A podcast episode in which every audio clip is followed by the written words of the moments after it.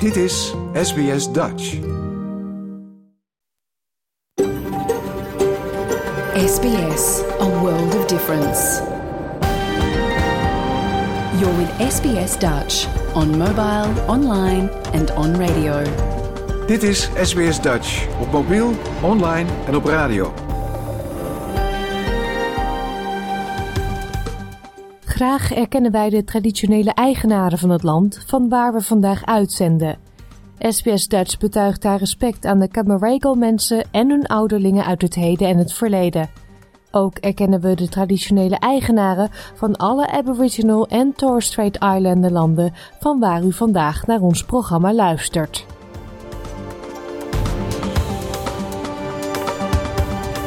Een hele goede morgen en welkom bij SBS Dutch, het Nederlandstalige radioprogramma van SBS. Het is woensdag 14 februari 2024 en ik ben Paulien Roesink. In deze uitzending een gesprek met panfluitiste Henrike Doornebal. Henrike komt binnenkort naar Australië voor een reeks concerten met organist Evert van der Veen en vertelt onder meer hoe zij als jong meisje haar oog liet vallen op de panfluit. In een nieuwe aflevering van de SBS-serie Australia Explained onderzoeken we de culturele betekenis van weven voor First Nations. Ook hebben we een gesprek met belastingexpert Marlena Smit over werken voor een Nederlandse opdrachtgever of bedrijf, terwijl je voor een langere periode in Australië verblijft. Dat en alleen maar liefdesliedjes, want het is Valentijnsdag vandaag, allemaal straks. Nu eerst de SBS Nieuwsflits.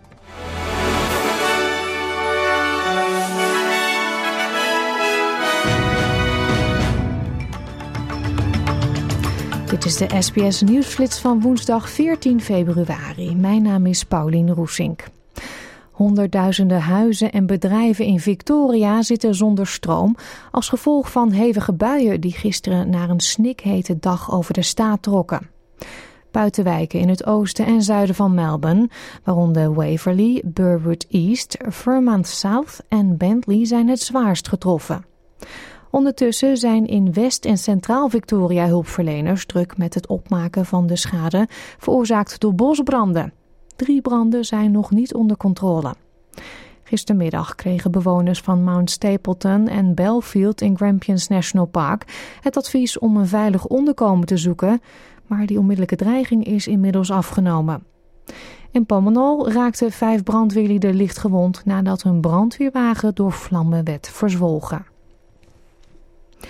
De minister van Indigenous Australiërs, Linda Burney, heeft de oproepen van de federale oppositie voor een audit van de uitgaven van First Nations programma's afgewezen. Senator Burney riep op tot meer wederzijdse inspanningen om de indigenous ongelijkheid aan te pakken. Nu uit het meest recente Closing the Gap jaarverslag blijkt dat slechts vier van de 19 sleutelgebieden op schema liggen.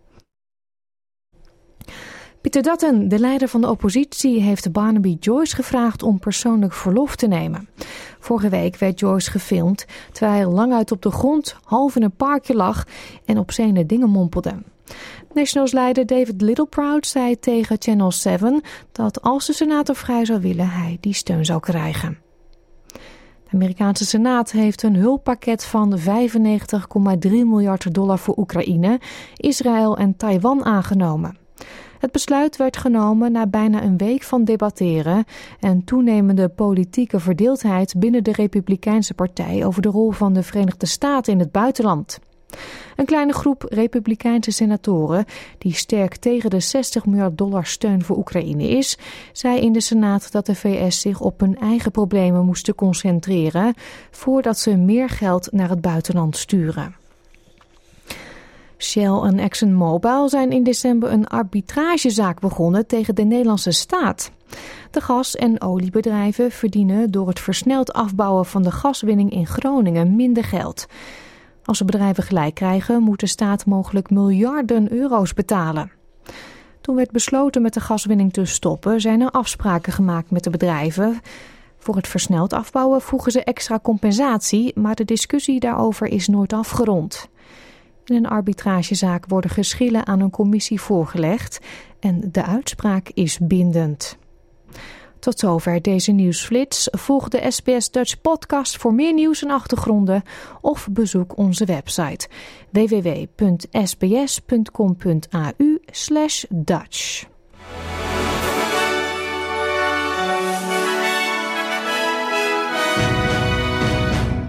We gaan verder met de achtergronden bij het nieuws. Er wordt gesproken van een tragedie die te voorkomen was. Tientallen jaren was er oneenigheid over hoe je kinderen moet leren lezen en nu leidt dat tot ondermaatse prestaties op Australische scholen. In het Reading Guarantee rapport van het Grattan Institute staat dat in een typische Australische klas van 24 leerlingen acht kinderen niet goed kunnen lezen. Co-auteur van het rapport, Annika Stobart, zegt dat kansarme studenten aanzienlijk slechter presteren dan bevoordeelde studenten, maar ook die blijven achter. Half of students in regional and rural areas um, are not meeting grade level expectations in reading, and this is even higher for Indigenous students. Het instituut doet de aanbeveling aan regeringen en scholen om zich te richten op structured literacy, een mix van directe instructies en phonics, de manier waarop letters en woorden klinken. Een andere aanpak dan de whole approach, zoals professor Therese Hopfenbeck van de Universiteit van Melbourne die beschrijft. The whole language movement, students were able to understand a lot of words by simply being read stories for, by reading themselves, and they were supposed to figure out a lot themselves. But some students and some student groups, we know they need a little bit more help to actually uh, help with decoding. And that's when we sometimes use phonics. Please don't go from whole movement and just phonics only. Try to find the right balance.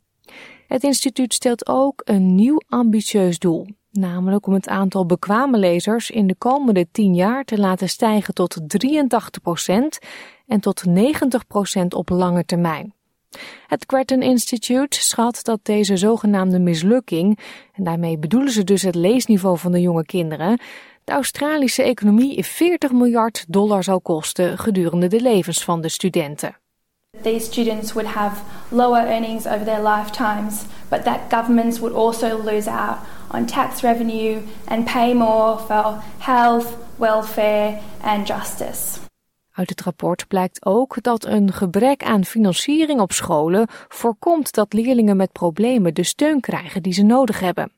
Daarom wordt er opgeroepen meer te investeren, onder meer door minister van Onderwijs Jason Clare. Hij dringt aan op verdere stappen. We've got to make sure that our public schools are properly funded. But we've also got to make that money work. We've got to make sure that we invest that money in the things that we know work, that are going to help kids who fall behind to catch up And catch-up tutoring is one of those things. Dit was een verhaal van Manas Angouri voor SBS Nieuws, door SBS Dutch vertaald in het Nederlands. Het weer dan van recorddroogte en hitte tot fatale overstromingen. 2023 was een jaar met extreem weer voor Australië. Nieuwe rapporten van het Bureau of Meteorology bevestigen dat dit het achtste warmste jaar ooit in Australië was. De Australische winter was zelfs de allerwarmste ooit. Augustus tot oktober waren de droogste drie maanden en ook toen werden records gebroken. Maar de zorgen over zomerhitte en bosbranden kwamen niet helemaal overeen met de voorspellingen. David Gooding van het Bureau of Meteorology legt dat uit. Australia's climate was very much influenced by what we call the Indian Ocean Dipole. It was is in a positive mode, and also El Nino. And we developed a, a, an environment where conditions across much of the country was very warm and very dry. We did see more uh, wet conditions, particularly in the north and along the east coast. We maken even een rondje door het land. Queensland, New South Wales en Victoria kregen te maken met recordregenval. Terwijl een dodelijke bosbrand in Queensland meer huizen verwoestte dan tijdens de zwarte zomer van 2019-2020. Gippsland in regionaal Victoria kreeg al vroeg in het seizoen te maken met bosbranden, gevolgd door extreme regenval en plotselinge overstromingen. Ook Zuid-Australië, Tasmanië en andere delen van Victoria hadden recordbrekende regen. En West-Australië registreerde de warmste september ooit gemeten. Huizen rond Perth werden drie keer bedreigd door bosbranden. De oostkust, tenslotte, heeft tijdens de zomerperiode te maken gehad met een ongewoon hoge luchtvochtigheid. Dr. Simon Bradshaw is onderzoeker van de Climate Council en zegt dat er veel te leren valt van deze weerpatronen. The lesson from this summer really is that things are becoming more chaotic and unpredictable and harder to foresee. So we really got to take that message of urgency when it comes to looking after our communities and tackling the climate crisis. Climate justice is what we need, not fossil fuels and corporate greed. Donderdag kwamen activisten van de Australian Youth Climate Coalition bijeen in Parliament House en drongen er bij de federale regering op aan verder actie te ondernemen tegen klimaatverandering. We can't keep using fossil fuels and expecting the outcome, the worsening climate crisis, to change because quite simply it won't. I'm calling on those in power to listen to youth voices and support an urgent transition away from gas and towards renewable energies. Groene leider Adam Bent ging ook in op wat hij de geschonden milieuwetten van de federale overheid noemt. I'm making sure that new coal and gas projects that threaten our environment cannot go ahead. And Labor should back that. Labor says that it's serious about tackling climate change.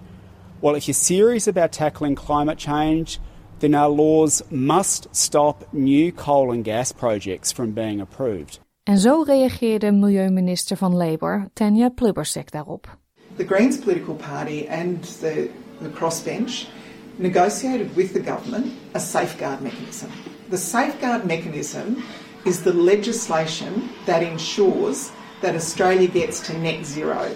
It's why, for example, we are investing in upgrading um, the, the predictive capacity of the Bureau of Meteorology because we know that the weather uh, we're dealing with is becoming increasingly uncertain. In de tussentijd zegt David Gooding van het Bureau of Meteorology dat het ergste van het wilde weer nog niet helemaal voorbij is. So, what we expect in at least the three months ahead is um, probably wetter than average over the north and northeastern of Australia, but probably equal chances of being wet or dry for much of the rest of Australia. Dit was een verhaal van Youssef Saudi en Madina Jafari voor SBS Nieuws, door SBS Dutch vertaald in het Nederlands. Als jong meisje werd Henrike Doornenbal verliefd op de panfluit. En zoveel jaren later is die liefde er nog steeds. Ze geeft regelmatig optredens in Nederland en gebruikt de panfluit in haar werk als muziektherapeut. Binnenkort komt ze samen met organist Evert van de Veen naar Australië voor een reeks kerkconcerten in WA. En dat gaat dan ongeveer zo klinken.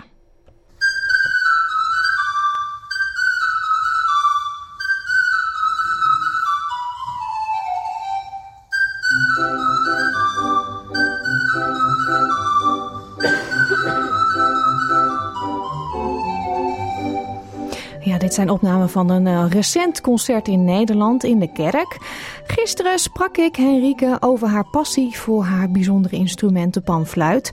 Hoe ze met haar muziek haar cliënten helpt. En natuurlijk over haar aanstaande reis, Down Under. SBS Dutch, woensdag en zaterdag om 11 uur ochtends of online op elk gewenst tijdstip.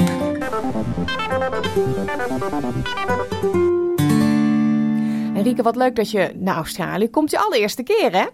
Inderdaad, eerste keer. Spannend, maar wel echt heel, uh, heel leuk.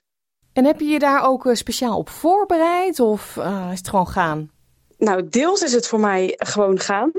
maar hè, we gaan daar natuurlijk naartoe om heel veel muziek te maken. Dus vooral op het muzikale vlak zit heel veel voorbereiding in het voorbereiden op de concerten. En nou ja, ik heb vooral het weerbericht heel erg in de gaten gehouden. Want het is hier in Nederland winter in Australië zomer. Dus nou, daar was ik vooral heel nieuwsgierig naar. En nou, we hebben ook nog een aantal vrije dagen. Dus het is ook wel heel leuk om wat van het land te zien uh, als we er zijn. Ja, dus daar heb je ook wel de gelegenheid voor. Ja, gelukkig wel. Nou, en, ja. en heel nieuwsgierig op, maar wat staat er dan hoog op je lijstje om te doen? Want jullie zitten in WA. Nou, volgens mij um, stond uh, Rottnest Island op de planning. En als wij uh, richting Albany gaan, dan staat volgens mij de Blowing Rocks staan op de planning. Maar goed, ik laat me ook wel een beetje verrassen, omdat we met een gezelschap gaan die er al wat vaker zijn geweest. In de mooie highlights uh, die we nog te zien krijgen. Ja, ja, nou, het gaat niet teleurstellen, kan ik je vertellen. Ja. Nou speel jij de panfluit, hè? Hoe ben jij bij dat instrument gekomen? Want het is niet een instrument wat je vaak hoort voorbij komen. Klopt, inderdaad. Ja. Nou, eigenlijk was dat al van jongs af aan. Ik ben een persoon die graag altijd iets wil doen wat een ander vooral niet doet. En zo kwam ik eigenlijk bij de panfluit terecht. En in de buurt was iemand die nou, echt wel op een aardig niveau eh, panfluit speelde. En daar was ik altijd heel erg van onder de indruk. En vond de klank heel mooi. Het is natuurlijk echt een houten instrument. Dus dat geeft ook echt een specifieke klank. En daar werd ik eigenlijk een beetje verliefd op. Dus toen ik ja, 10, 11 was, toen um, heb ik mijn eerste panfluitlessen gekregen. En uh, nog steeds met heel veel plezier. Ja. Kon je dat wel in de buurt doen, de, die lessen? Want uh, ja, wat ik zeg, ik hoor het zelf niet heel vaak om me heen. Nee, dat klopt. Nou, het was vooral toen ik nog jong was. Toen woonde hier een, um, in de buurt een meneer. En die uh, gaf in alle blaasinstrumenten les. Dus daar ben ik begonnen met blokfluitles. En ja, toen um, zei ik van nou, eigenlijk wil ik wel panfluit spelen. Nou, dat kon die ook wel aanbieden. Zo is het eigenlijk begonnen. En deze um, docent die is eigenlijk op vrij jonge leeftijd toen overleden. En toen ben ik via via bij de muziekschool uitgekomen. En die docent heeft mij weer verder geholpen, zodat ik nu gewoon nu professioneel les heb. Dus ja, via via ben ik bij de juiste mensen terechtgekomen om me gewoon verder te ontwikkelen in het panfluitspel. Ja, en heb je daar altijd dus heel veel plezier in gehouden? Want kon jij op jonge leeftijd bijvoorbeeld ook met anderen samenspelen? Hè? Ik heb zelf ook een instrument gespeeld, een hobo. Nou, oh, dan heb, ga je naar de plaatselijke harmonieorkest. Ja. En, en dan hè, ga je zo met een groep samenspelen. Maar hoe, hoe ging dat dan met de panfluit? Was dat heel erg solo of kon je ook in gezelschappen spelen? Nou, ik kom uit een hele muzikaal gezin. mijn ouders die spelen allebei orgel, piano. Een broer die trompet speelt. Een, een zusje die viool. Dus wij waren eigenlijk gewoon een soort van familieorkest. Ja. Um, dus daarin speelde ik heel veel samen. Uh, maar verder, ik was als persoon ook wel graag iemand die gewoon solistisch te werk ging. En gaat nog steeds wel. En ja, op termijn, op, tenminste op den duur, als je gewoon wat beter wordt in het spel, dan ga je wat meer samenspelen. Maar dan is het wel in principe solistisch met een begeleidingsinstrument. Um, maar komt ook wel dat er um, bij ons in het gezin altijd heel veel muziek gemaakt werd. En ja, of dat dan past bij elkaar, maar dan was het ook vooral voor de leuk van dat muziek maken zo fijn is met elkaar, dat het zo'n verbindende factor is. Waardoor ja, ik altijd heel, met heel veel plezier muziek gemaakt heb. En in mijn geval dan het panfluitspel. Mm, nou, nou, ben je niet fulltime muzikant in zodanig, maar je panfluit is wel heel belangrijk in je werk, heb ik gelezen. Ja, klopt ja. Nou, sinds 2023 heb ik een nieuwe opleiding gestart en ben ik uh, gaan uh, leren voor muziektherapeut. Daarvoor heb ik in de zorg gewerkt en nou, ik merkte gewoon echt dat ik mijn passie gewoon niet kwijt kon in mijn werk. En uh, dat neigde steeds meer richting de muziek. Ik vind het zorgen voor mensen heel fijn en het muziek maken heel fijn. En dat heb ik gewoon samen kunnen combineren nu in mijn werk als muziektherapeut. En inderdaad, de panfluit is daarin ook wel een belangrijk onderdeel. Maar binnen dat vak heb ik mijn horizon ook wel weer meer verbreed naar pianospel, gitaarspel, uh, zingen. Eigenlijk allerlei soorten instrumenten die maar voorbij komen, die probeerde ik uit en ben ik gewoon gaan doen. Om, nou, om de cliënten met hun hulpvragen zo goed mogelijk te kunnen helpen. Wat voor een cliënten gaat het om? Zijn het ouderen, jongeren, iemand die iets dramatisch heeft meegemaakt? Hoe, hoe is het? Um, ik werk in een verpleeghuis en um, nou, daar hebben we eigenlijk een heel scala aan doelgroepen. En voornamelijk is dat ouderen. En ik werk ook nog op een revalidatieafdeling waar volwassenen, ja, slash jongeren, dat is een beetje een breed leeftijdscategorie, die daar revalideren na een coma. En een groot deel van de week ben ik daar actief. Ja. Ja, en dan is het zo dat zij ergens mee zitten en er moeilijk over kunnen praten. En dat jij door gewoon muziek te maken ze aan het praten krijgt? Ja, zo zou je het kunnen zeggen. Maar um, ik zie muziektherapie is meer een belevingsgerichte therapie. Waardoor juist dat praten helemaal niet op de voorgrond staat. Uh, maar dan gaat het meer over het ervaren. Maar bijvoorbeeld bij de hè, bij de revalidanten, die kunnen 9 van de 10 keer kunnen ze niet praten, omdat ze nog of nog niet bij bewustzijn zijn, of al in een mate van bewustzijn, maar dat de spraak gewoon nog niet terug is gekomen. En dan, ja, dan ga je heel erg op de, op de parameters zitten. Hè. Dus dan of de hartslag, de ademhaling, de non-verbale communicatie die mensen kunnen laten zien. Um, en dan anticipeer ik daar heel erg op. Dus het is ook gewoon of iets in de improvisatie, kijken wat er gebeurt, anticiperen op de reactie van de ander en zo een sessie vormgeven. Hmm. Ik kan me voorstellen dat sommige mensen, dat je die echt helemaal ziet opbloeien, op ziet lichten, het gezicht opengaan. En, is zo. Als ik daar eenmaal uh, voorbeelden van ga vertellen, dan, dan zitten we nog even. Want ja, muziek is iets, als je kijkt van mensen, het opent mensen vaak. Hè, dan is het van, je komt in contact, in verbinding. Bijvoorbeeld, ik had een cliënt en die woonde op de afdeling waar mensen wonen met dementie. En nou, die zag ik elke week gestructureerd. En op een gegeven moment, hij wist precies wie ik was. Want ik was altijd degene die op maandag om twee uur kwam. En dan was de sessie afgelopen. En dan zei hij, kom je volgende week weer op maandag? Om twee uur. Ik zal zorgen dat ik klaar zit. En dan sta je echt heel erg met je oren te klapperen. Van, wauw, dit is echt eigenlijk heel bijzonder, want de rest om hem heen, dat, dat verwatert, dat, um, ja, dat is allemaal niet meer in de realiteit. Maar als het om muziek ging, dan leefde die helemaal op en dan was hij weer helemaal in het hier en nu. En dan konden we een normaal gesprek voeren. En dat zijn echt hele bijzondere momenten. Prachtig. Want je geeft daardoor weer een stukje kwaliteit van leven geef je terug aan die persoon. Ja. Ja. nou het is wel een mooie combinatie dan, dan op die manier uh, in je werk bezig zijn muziek en dan tijdens het weekend of avonden concerten geven. Exact, ja. Betere combinatie kan ik niet wensen. nee, en, en we hebben het al eerder gezegd, je komt met Evert van der Veen eh, dus naar Australië toe. Hij speelt orgel. Wat voor een soort uh, muziekstukken gaan jullie ten gehore brengen?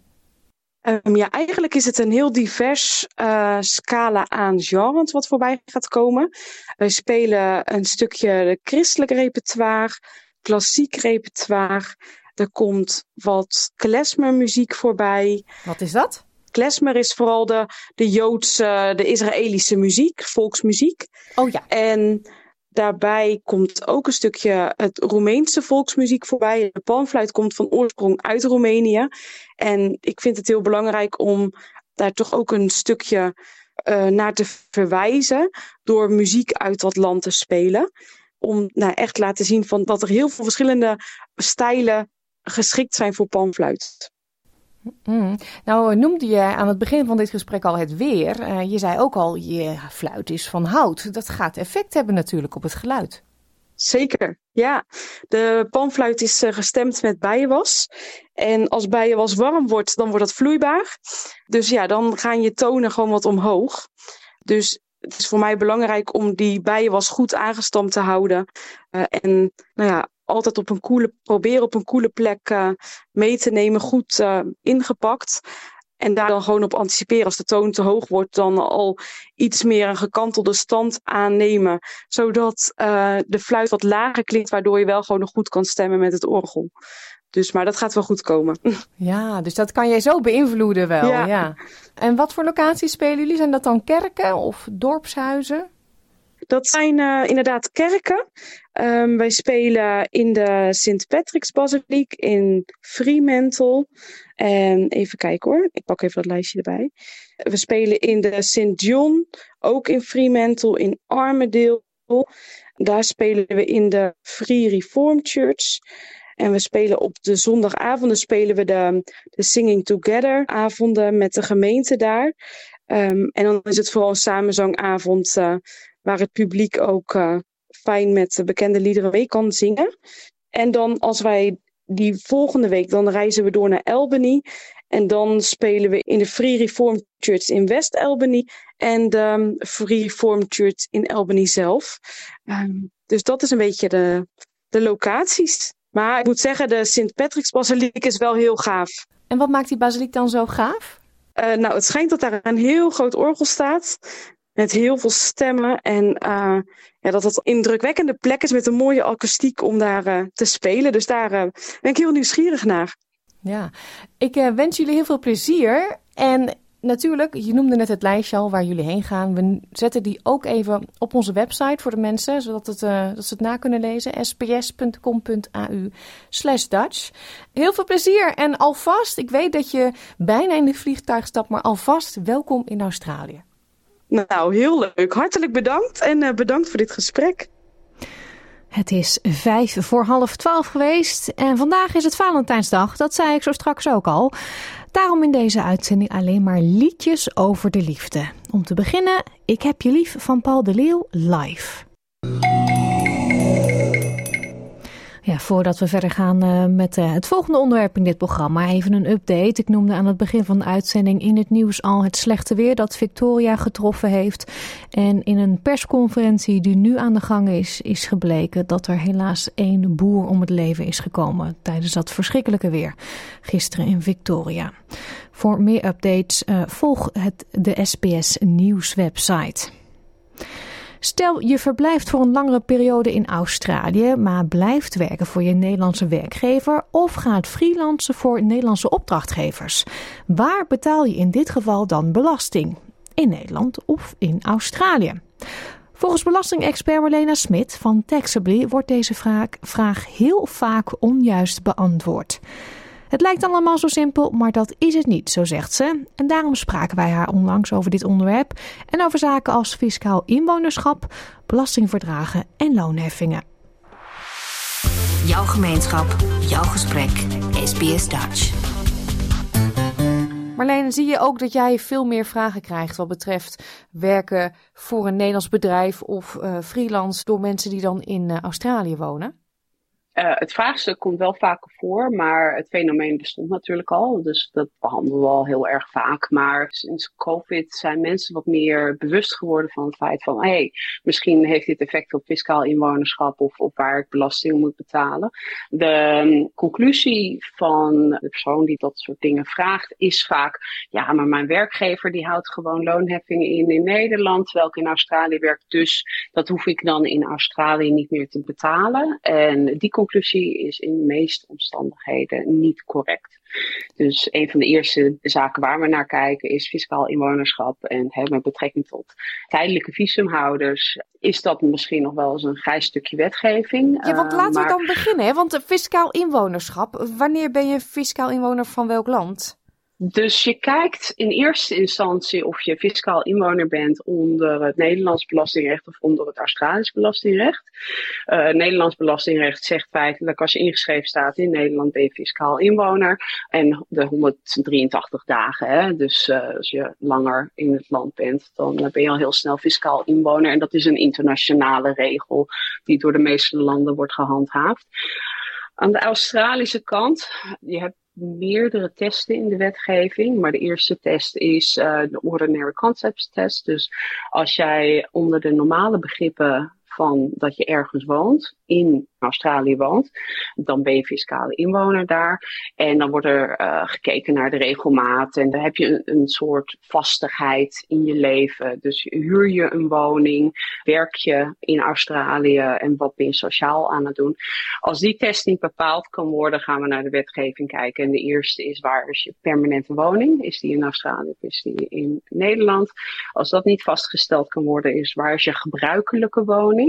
En je woning kan ook, of je woonplaats, dat kan ook inderdaad een land of een stad zijn, of niet per se een huis te zijn. Het kan zelfs een tent of een staakerven zijn, of een woonboot. Hmm. Maar die test zegt, nou ja goed, als je 183 dagen gedurende het fiscale jaar gebruikelijk in Australië woont en je gebruikelijke thuis is in Australië en niet in Nederland, dan ben je onder die test uh, fiscale inwoner van Australië. En dan is er nog een derde test en dat heet de superannuation test. Maar dat, dat is uh, gedateerd, die wordt over het algemeen niet meer toegepast. En dan zou je een uh, overheidswerker moeten zijn voor de Australische overheid. Wat niet kan als je geen permanente uh, verblijfsgunning of, uh, of Australische nationaliteit hebt. Dus, dus daar kijken we doorgaans niet naar. Nou goed, dus een van deze testen toegepast kan worden bij een fiscale inwoner van Australië, ongeacht wat je visum is. Um, heeft daar helemaal niks mee te maken. Heeft echt te maken met je verblijf. Waar verblijf je? Ja, ja, en dat wordt nog wel eens eh, verkeerd geïnterpreteerd door, uh, door de Australische Belastingdienst, helaas. Vooral hè, sinds uh, het hele backpacker tax gebeuren is, is geïmplementeerd in 2017. Dus het feitelijke begrip is gewoon dat we naar de wetgeving moeten kijken om te bepalen of iemand fiscale inwoner is. Nou kan het zijn dat je onder Nederlandse wetgeving en onder de Australische wetgeving fiscale inwoner bent. Dan gaan we kijken naar het belastingverdrag.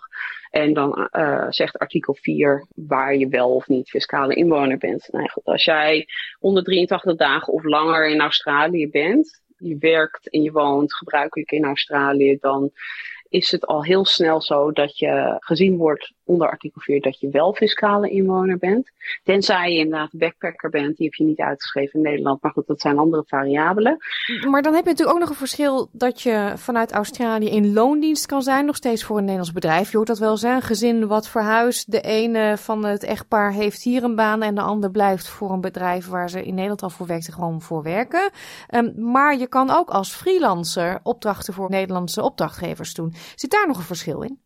Um, ja, dus uh, freelance werk uh, valt onder artikel 14. Dat is minder uitgebreid als artikel 15. Artikel 15 van het verdrag, dat gaat meer over inderdaad in loondienst werken. Als je fiscaal inwoner van Australië bent, dan zegt artikel 14 feitelijk, hè, je bent belastbaar in Australië en niet in Nederland. Dat is vrij simpel.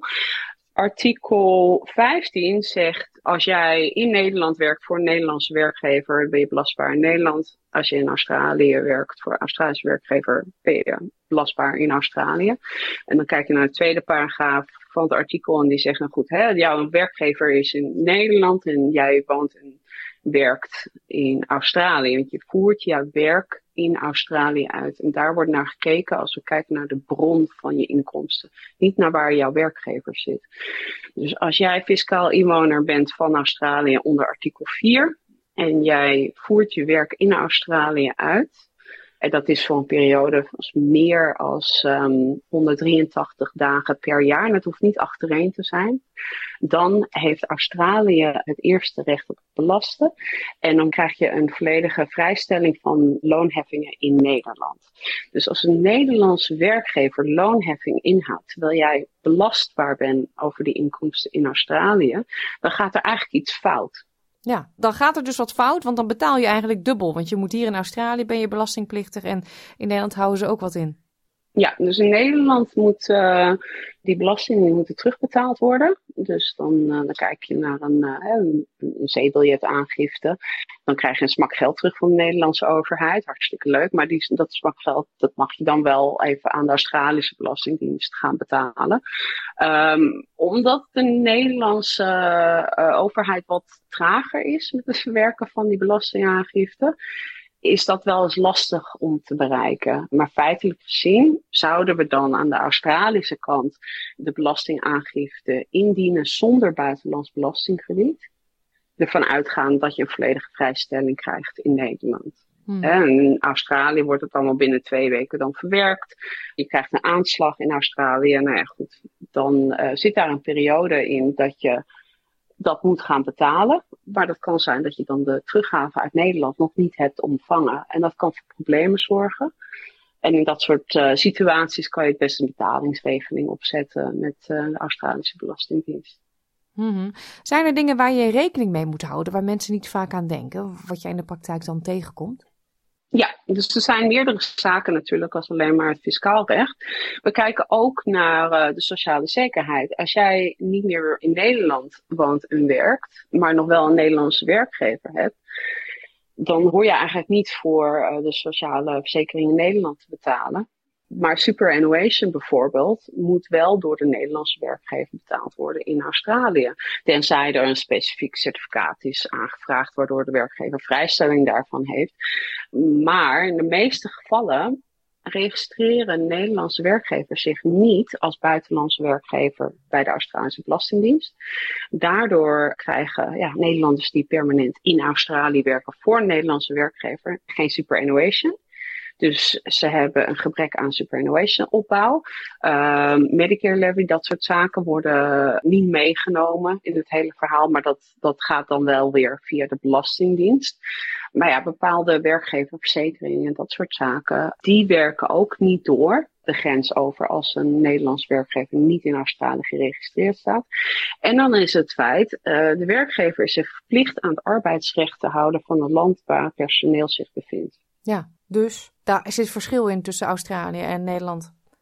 Ja, er zit een heel groot verschil in inderdaad. Ik mag er geen advies over geven, is juridisch advies. Maar dat is wel een, eh, een hele belangrijke overweging. In Australië natuurlijk heel veel focus op uh, de veiligheid op de werkvloer. En uh, ja, misschien dat de Nederlandse werkgever daar niet van op de hoogte is. En bijvoorbeeld wel verantwoordelijk kan zijn als er iets gebeurt met, uh, met personeel in Australië.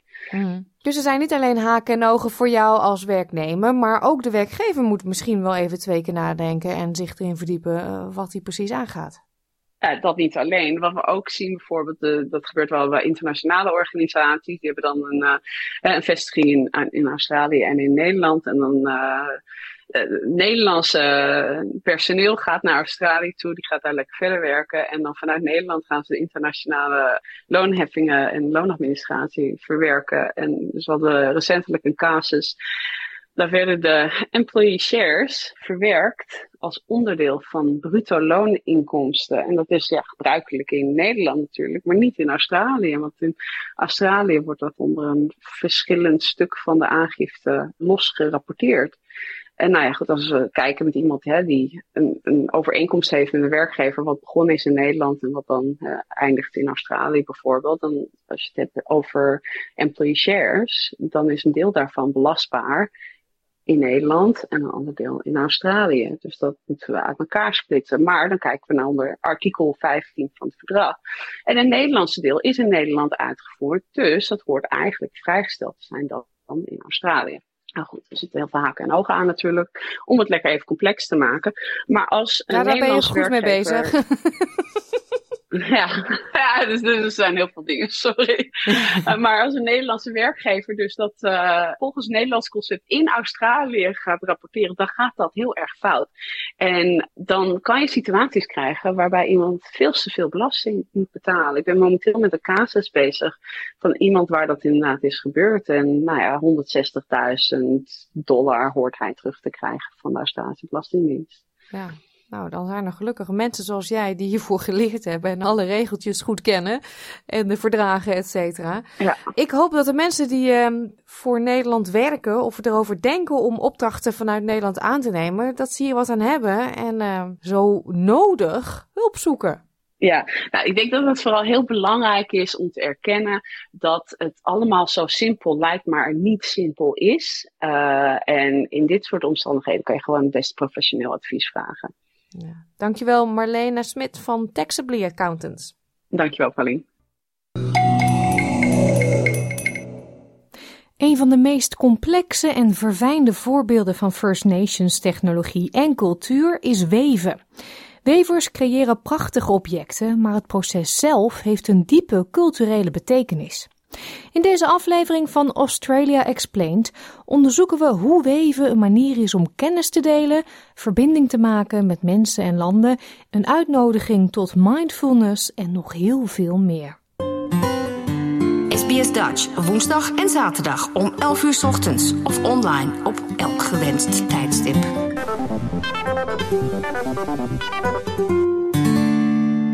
Geweven objecten zijn net zo divers als de First Nations wevers die ze maken. Elk werk is een betekenisvol object dat een zichtbare band vormt tussen de wever, zijn land en zijn voorouders.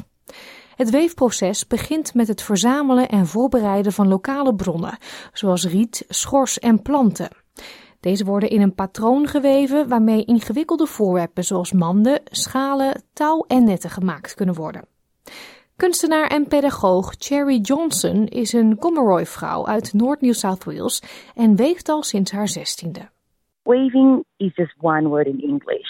In first mother tongue language, there's lots of different words for it because you're actually talking rather about the process and the product. But the actual really significant bit about what we call weaving the Western is the cultural knowledge that's held in the objects. knowing what plants to pick, what time of year, and also what's available for harvest to eat in a really sustainable way. Weven is een sociaal proces. Verschillende generaties zitten samen om te kletsen, verhalen te delen en de culturele kennis te leren achter waarom mensen weven, zodat toekomstige generaties de weefverhalen kunnen doorvertellen, zo zegt mevrouw Johnson. The importance about weaving is not necessarily just learning the stitches and the process. The importance is actually understanding what you wove with, why those items were significant, what the object that you're making was used for, how to use it correctly. So there's so much involved in it. Weven betekent verschillende dingen voor verschillende mensen. Luke Russell is een Warimi custodian in de regio Newcastle in New South Wales.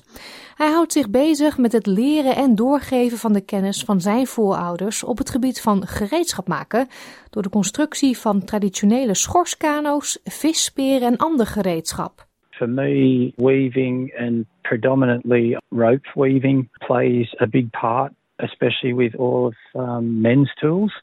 Our weaving plays a part in securing, say, the ends of the canoe. It also plays a part in securing the different materials that we use to form together, like our fishing spears. If we're binding rock to use as, say, a spear tip, a knife edge, that's all secured by weaving rope. Dus in tegenstelling tot sommige stereotypen zijn mannen ook betrokken bij het weven. Volgens de heer Russell leren jongens traditioneel samen met meisjes weefvaardigheden, vanaf de vroege kinderjaren tot in hun tienerjaren, onder begeleiding van matriarchale hiërarchie. We had distinct roles, but that's not to say that everything was exclusively men's or exclusively women's. So, for a young man, especially who was getting taught to progress from what we'd say a boy to a man, is when he would have to utilize all those skills and all the skills that he would have learnt up until that point were taught by women. Kunstenaar Nephi Denham is een traditionele owner van Girramay uit het Cardwell-gebied in Noord-Queensland. Hij verdient zijn geld met kunst, maar weeft thuis ook gewoon voor het plezier en om rustig te kunnen zitten en zich op zijn stukken te concentreren. I've learned from my uncle. He's taken the time to show me how to make the uh, traditional lawyer cane baskets that we use up here in North Queensland. And it was from there that I've learned how to, to go out collecting, how to strip it into finer pieces, and also setting them out in the four different sizes in order to start constructing the basket weaving. Weven is een bewegende meditatie. Het is een manier om je gedachten visueel in kaart te brengen. Echte mindfulness komt voort uit iets met de bedoeling doen en je gedachten erin gieten, zegt Cherry Johnson. That's how our community would process things. We would process them together as a collaborative in love and in a really respectful way as a family. And that's what weaving does. It brings people together to sit to yarn. Sometimes in our weaving circles, people just come to drink tea, to be around other sisters. Plantaardige hulpbronnen zoals grassen en schors verschillen van land tot land en daarom weven ze stilistisch ook anders. Ook geven de wevers zelf hun creatie een eigen draai en hebben ze hun eigen kenmerkende stijl, zo zegt mevrouw Johnson. En ze gebruiken verschillende pigmenten. Here in Australia, we collect pigment from country, as in flowers, bark, sap, roots, all sorts of things. So, different areas, you would collect different pigment. And artists purposefully using the pigment to colour the woven fibre is really significant for that person and for that area. So typically, somebody with a trained eye can pick the region and sometimes even the artist based on the pigment, the style, and the stitch and the materials. De constructie van een geweven object kan inzicht geven in de eigenschappen en vaardigheden van de wever. Soms kun je de kunstenaar zelfs identificeren door naar de basis van het weefsel te kijken, zegt Nephi Denham. Many of our artists, including myself, we start off differently. That's how you can tell from the space of it and how we started, whether it's a left or a right hand weaving. So you can really tell who's made what. And you can really see whether they've taken the time to strip the cane more finer or they've just gone into rushing the process of making the basket. Cassie Latham is een multidisciplinaire kunstenaar en meesterwever van de Toongaroong-bevolking van de Kulin Nation in Victoria. Ze faciliteert door First Nations geleide workshop waar niet-inheemse mensen worden aangemoedigd om mee te doen en diep te luisteren. Having non-Indigenous people partake gives a greater understanding of where us as First Nations weavers come from, everyday uses from our ancestors, but it's mainly really important that they know that these workshops should be First Nations led and they should take away the importance of cultural intellectual properties of our knowledges here in Australia. Het respecteren van het protocol is cruciaal. Hoewel we onze kennis vrijelijk kunnen delen, is het belangrijk deze niet te exploiteren voor persoonlijk gewin. Bovendien moeten we de leringen van onze First Nations mentoren consequent erkennen. Workshops worden vaak gepromoot via lokale councils. Je kunt zoeken naar door First Nations geleide wave communities en festivals die voor iedereen toegankelijk zijn, zo vertelt Cassie Latham. The importance of advertising that it is First Nations led is a main thing. And then having non Indigenous or basketry people coming in and, and working together, united, and learn from each other. And then with the workshops, I post on my Instagrams, and sometimes it's just word of mouth as well. Geweven objecten hebben nu mainstream zichtbaarheid gekregen. Er zijn tentoonstellingen en creaties worden verkocht in zowel grote als kleine galerijen in heel Australië. Ze worden in opdracht gemaakt voor particuliere en openbare ruimtes en worden zelfs tentoongesteld op modeshows. Het is belangrijk dat galerijen de diversiteit van de First Nations culturen en omgeving laten zien, benadrukt mevrouw Latham. The mainstream with weaving is actually a visual insight into the past, which is now the present and all of us weavers are continuing for our future generations. So when people go into galleries, people do need to realise too that our weaving is Australia wide and everyone has a cultural significant story with the weaving or fibres of plants. It's not all the same. Deze aflevering van Australia Explained werd gemaakt door Melissa Compagnoni en door SBS Dutch vertaald in het Nederlands.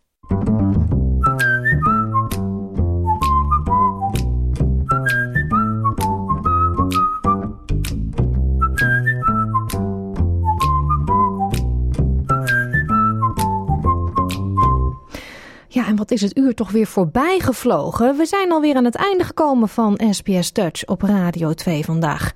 Op onze website www.sbs.com.au Dutch kunt u deze aflevering terugluisteren, net als onze andere gesprekken en podcastseries. Terugluisteren kan ook via de SBS Audio app. Deze is gratis te downloaden in de Apple Store en Google Play. SBS Dutch is ook present op Facebook. www.facebook.com slash. Geef ons daar een like, praat mee en mis niets.